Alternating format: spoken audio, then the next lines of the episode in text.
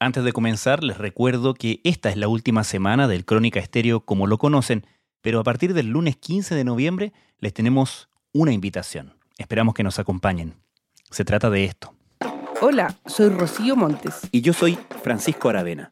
Los invitamos a El Café Diario, un podcast original de Spotify y La Tercera.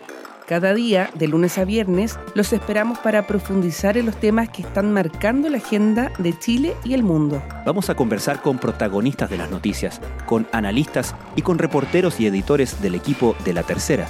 Todo para entender, explicar e interpretar los sucesos más relevantes y comprender su impacto en distintas áreas. Los invitamos a seguirnos en Spotify para tener siempre a la mano el episodio más reciente.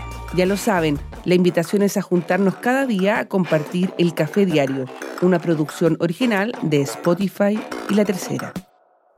No es habitual que la oposición chilena al completo, desde los comunistas a los democristianos, se ponga de acuerdo. Luz verde para el juicio político contra el presidente Sebastián Piñera. En una sesión extraordinaria monográfica de 22 horas, la Cámara de Diputados de Chile aprobó en la madrugada de este martes realizar un juicio político para destituir al presidente del país. Reprochan al mandatario haber faltado al principio de probidad y comprometer gravemente el honor de la nación. Un duro golpe para la imagen del ala conservadora chilena de cara a las elecciones del próximo 21 de noviembre. Desde la sala de redacción de La Tercera, esto es Crónica Estéreo. Cada historia tiene un sonido. Soy Francisco Aravena. Bienvenidos.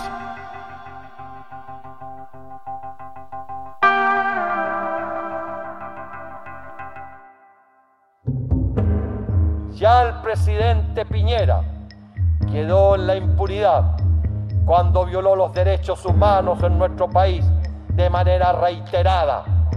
Y estamos pagando las consecuencias de aquellas graves violaciones a los derechos humanos. Pero hoy día este presidente da un paso mucho más audaz, llega aún más lejos, no solo involucra al Estado chileno con sus intereses comerciales, sino aún más daña el honor de la nación. Nunca antes en la historia de El lunes y hasta la madrugada del martes vimos de manera dramática cómo un poder del Estado puede usar las herramientas a su alcance para contrapesar a otro. La Cámara de Diputados aprobó la acusación constitucional contra el presidente Sebastián Piñera en una jornada marcada por el maratónico discurso de más de 15 horas del diputado Jaime Naranjo a cargo de la acusación para dar tiempo para que todos los diputados pudieran votar. Resultado de la votación. Por la afirmativa 78 votos, 67 en contra, 3 abstenciones. Aprobada. En consecuencia corresponde elegir la comisión de tres diputados para que... Para la oposición fue un triunfo con revestimiento épico, aun cuando en el Senado es muy probable que la acusación fracase, dados los quórums que se requieren. Pero para un buen observador del sistema político fue una oportunidad de reflexionar sobre el Congreso que tenemos y la correlación de fuerzas entre poderes. Y lejos de ser una preocupación académica, ese es un asunto particularmente contingente a puertas de una elección parlamentaria en medio del trabajo de la Convención Constitucional, donde la posibilidad de un cambio de régimen ha sido una permanente discusión. Se ha dicho que Chile tiene un sistema hiperpresidencial y hay quienes han planteado que deberíamos adoptar un sistema parlamentario o semiparlamentario. Lo que pasó a inicios de semana, sin embargo, es el mejor argumento para no hacerlo, según la opinión del doctor en ciencias políticas Mauricio Morales, académico de la Universidad de Talca. Partimos entonces por una pregunta. ¿Qué aprendimos el lunes y martes sobre nuestro sistema político?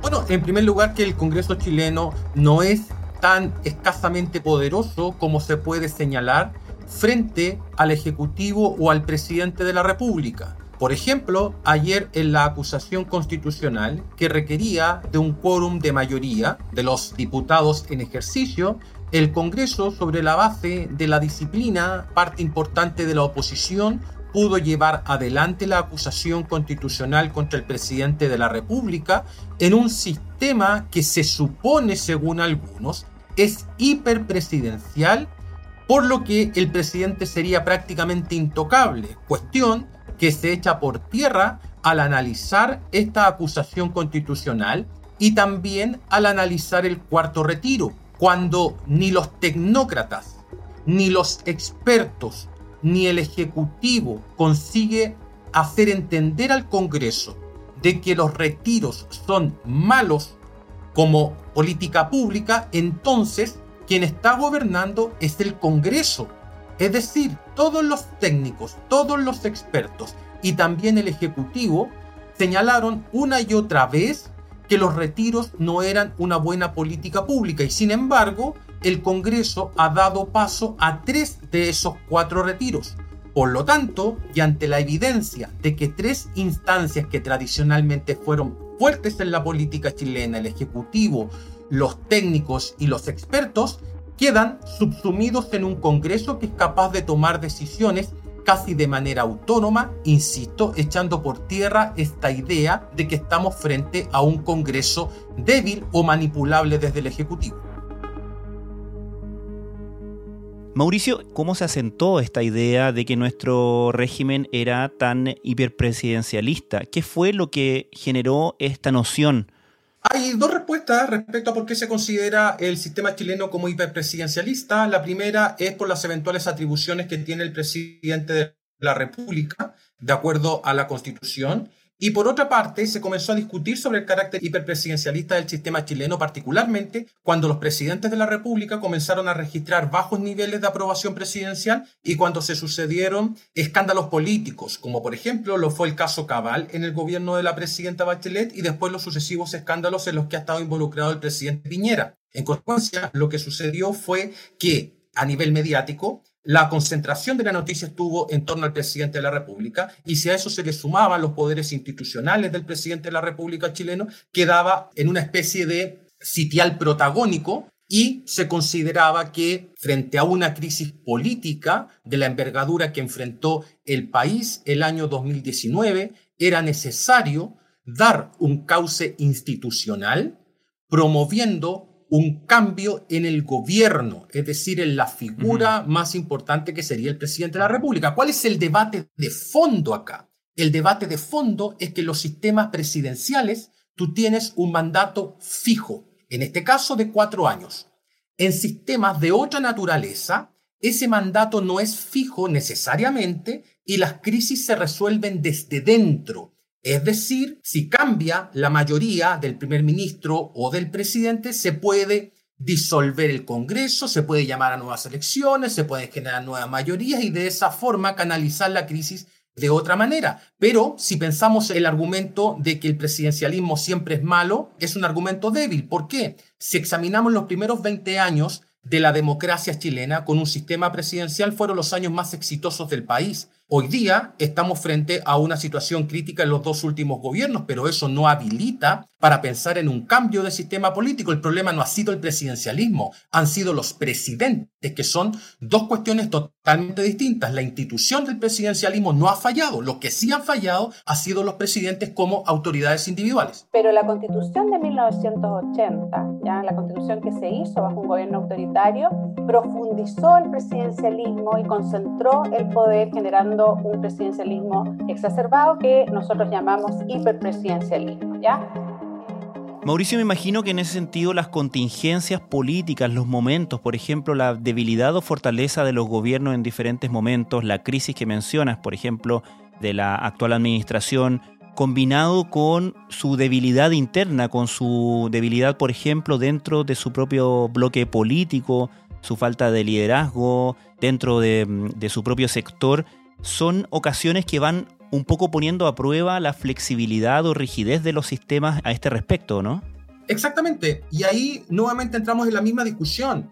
Si el presidente pierde su mayoría en el Congreso, bueno, tendrá que hacer el suficiente trabajo político y legislativo para retomar esas mayorías y lo mismo pasa en caso de que el presidente comience a perder apoyos dentro de su misma coalición el hecho de cambiar un sistema político por la simple razón de que los presidentes no han sido capaces de conseguir esas mayorías significaría que estamos renunciando a la capacidad de los presidentes para ejercer un liderazgo y para construir o reconstruir sus coaliciones de gobierno. Los presidentes generalmente entran a los gobiernos con coaliciones electorales sólidas que a poco andar comienzan a disgregarse debido a problemas en la gestión presidencial. Pero ese es un problema, vuelvo a repetir, de los presidentes y de sus partidos. No es un problema del sistema político propiamente tal. No existe ningún sistema político que garantice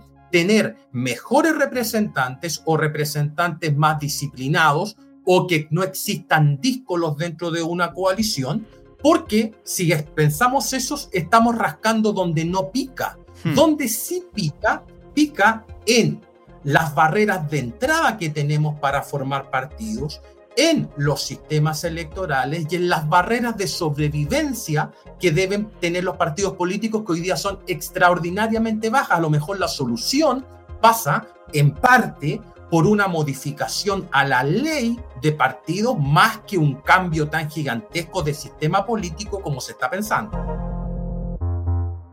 Hablemos un poco de eso tratando de recordar el momento en que se hace la reforma, ¿cierto? Cuando se termina con el sistema binominal, se crea una nueva institucionalidad para los partidos políticos y me acuerdo que en ese momento, tú, tú te acordarás mejor que yo, que en ese momento se advirtió del riesgo de una hiperfragmentación del sistema político y de un cierto desorden parlamentario como un poco el que hemos visto en diferentes momentos en el último tiempo, ¿no?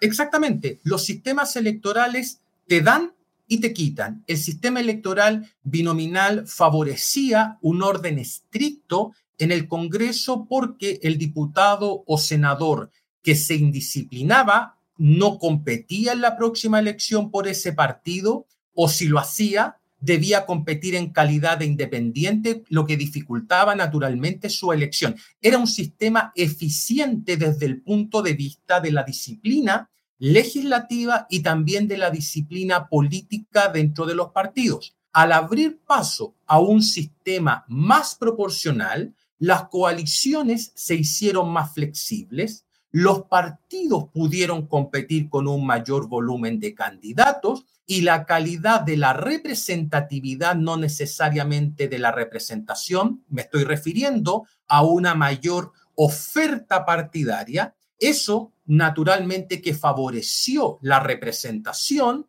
pero disminuyó los niveles de eficiencia en términos de comportamiento político de los legisladores.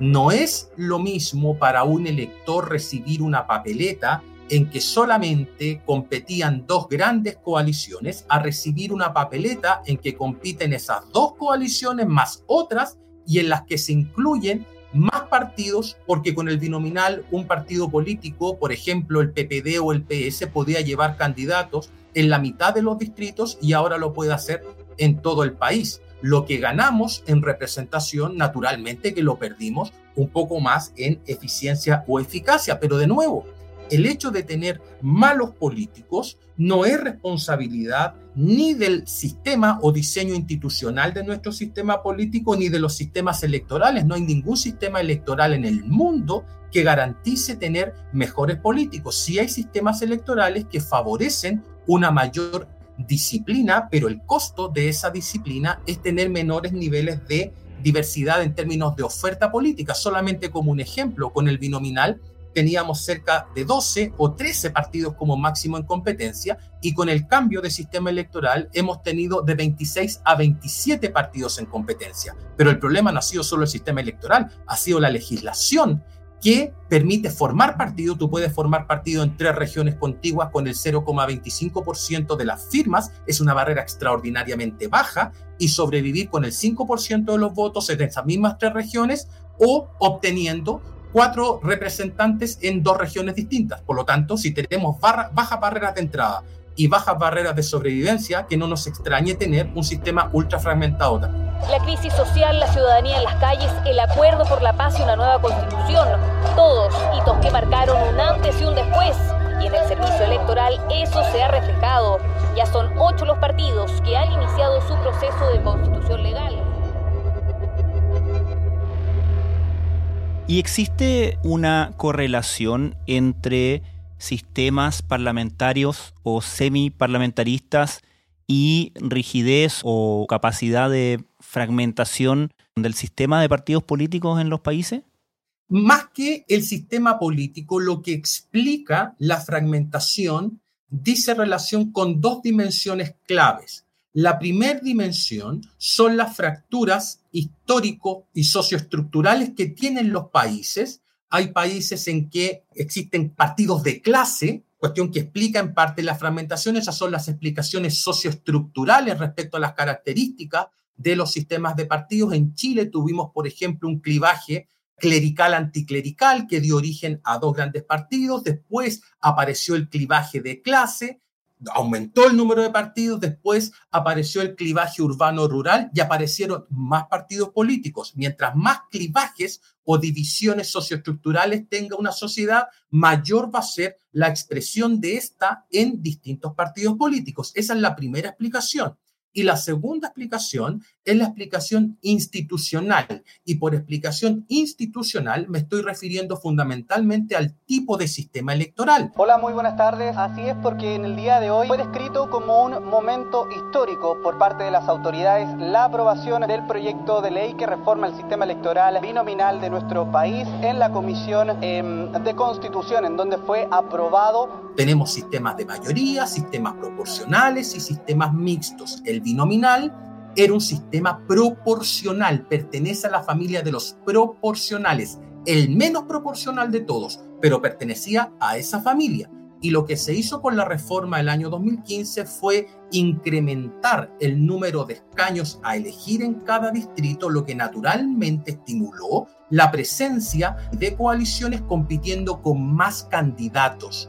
Por lo tanto, no existe una relación directa entre el tipo de sistema político presidencial, semipresidencial y parlamentario sobre los niveles de fragmentación, sino que más bien es el sistema electoral, es decir, la institución que transforma votos en escaños, lo que explica o contribuye a explicar los niveles de fragmentación sumado a estas divisiones socioestructurales a las que hacía referencia al inicio. Mauricio, y cuando se habla de una posibilidad de cambio de sistema en el marco, obviamente, de la discusión de la nueva constitución, no solamente se habla de sistema parlamentario o semiparlamentario versus mantener el sistema que tenemos actualmente, sino que también se habla de la posibilidad de un Congreso unicameral. ¿Qué podemos imaginar que pueda pasar en nuestro país con nuestro sistema de partidos, quizás con nuestra idiosincrasia política también en el mix del análisis? Con un Congreso unicameral? Bueno, las mismas personas que hoy día están defendiendo el que Chile transite hacia un sistema unicameral son las mismas que se quejan de que el poder está muy concentrado. Si avanzamos hacia un sistema unicameral, el poder va a estar aún más concentrado en esa Cámara, sobre todo si ésta no tiene un contrapeso con una cámara análoga o con una cámara simplemente revisora. Hay que tener muchísimo, pero muchísimo cuidado al momento de realizar una argumentación que vaya en la dirección de cambiar el sistema político sin pensar en los eventuales efectos. Hoy día estamos presenciando la peor clase política que hemos tenido en los últimos 30 años y no hay razón para que la calidad de esos legisladores aumente en caso de que avancemos hacia un sistema unicameral. Pueden ser personas menos preparadas y con mayor cuota de poder. Por lo tanto, el primer argumento para ir en contra del unicameralismo es que precisamente avanza en la dirección que queremos evitar, avanza en la dirección de concentrar el poder. En segundo lugar, siempre en los sistemas presidenciales es necesario tener una cámara de contrapeso, que en este caso sería el Senado, cuyo afán, en una lógica de modificación en la estructura del sistema político, el Senado puede representar mejor los territorios, mientras que la Cámara representa mejor el perfil político de los votantes y es necesario tener este contrapeso porque no han sido pocas las instancias en que el Senado mejora los proyectos de ley que emanan de la Cámara y por lo tanto podemos acceder a una mejor eh, legislatura. Yo no renunciaría bajo ninguna circunstancia al bicameralismo por las dos razones que acabo de entregar sin perjuicio de que se pueda discutir, y de hecho se está discutiendo, un cambio en el sistema político. Yo iría o soy más partidario de mejorar el presidencialismo y de mejorar el bicameralismo en lugar de abolir el presidencialismo y abolir el bicameralismo solo por una cuestión de gusto. Finalmente, Mauricio, te preguntaba hace unos minutos sobre cómo podemos aprender sobre la flexibilidad o rigidez de nuestro sistema en función de la contingencia, ¿no? De gobiernos enfrentados a crisis, de gobiernos más o menos populares, de gobiernos con liderazgo o sin liderazgo en su propia coalición. En fin, la contingencia política que no podemos garantizar, digamos, y no podemos divisar cómo va a ocurrir en las próximas décadas. Pero al mismo tiempo nos podemos dar cuenta que hay una crisis global en términos de representación, en términos de discusión de cosas que quizás antes no estaban siendo discutidas. Y en ese sentido te quería preguntar, si uno ve una panorámica global, ¿puede apreciar qué sistemas políticos son más flexibles o más resilientes ante este tipo de crisis? Bueno, eh, de acuerdo a la argumentación a la que uno puede acceder en perspectiva comparada, pero guardando las proporciones, los sistemas parlamentarios tienen la condición de canalizar las crisis desde dentro en función de las mayorías que vaya construyendo el primer ministro o presidente, si así le queremos llamar. En el caso de los sistemas semipresidenciales, el gran problema que se puede presentar y que de hecho se ha presentado es que muchas veces no se consiguen las mayorías necesarias en el Congreso para formar gobierno y por lo tanto existen periodos en que prácticamente no hay gobierno en esos países por la sencilla razón de que no se consiguen las mayorías necesarias. Por lo tanto, no es que el sistema presidencial o parlamentario funcionen como una especie de antídoto frente a la inestabilidad probablemente asociemos el presidencialismo con la inestabilidad porque el presidencialismo se ha utilizado fundamentalmente en América Latina y también en Estados Unidos. En la década de los 60-70, después de los golpes militares, se achacó al presidencialismo la responsabilidad de haber provocado prácticamente esas crisis institucionales. Pero luego, investigaciones posteriores llegaron a la conclusión de que en realidad el presidencialismo no era la causa de la inestabilidad, sino que fueron los países más inestables endógenamente e históricamente los que adoptaron el presidencialismo traían una tradición de dictaduras militares y de concentración del poder en manos de una persona no lo abandonaron y avanzaron hacia un sistema presidencial. También hemos tenido experiencias en América Latina con intentos de uso de algunas variedades de semipresidencialismo y los resultados han sido francamente desastrosos. Es cosa de mirar lo que está pasando o lo que ha pasado en Perú para percatarse de que la mejor decisión en el caso de Chile es optimizar y mejorar el presidencialismo antes de embarcarnos en una reforma que nos puede traer más problemas que soluciones.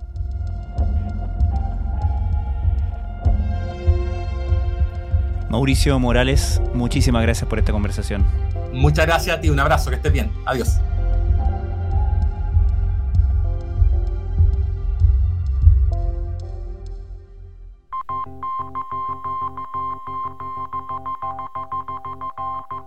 Crónica Estéreo es un podcast de la tercera. La producción es de Rodrigo Álvarez y la edición de quien les habla, Francisco Aravena. La postproducción de audio es de Michel Poblete. Nuestro tema principal es Hawaiian Silky de Sola Rosa, gentileza de Way Up Records. Nos encontramos pronto en una nueva edición de Crónica Estéreo.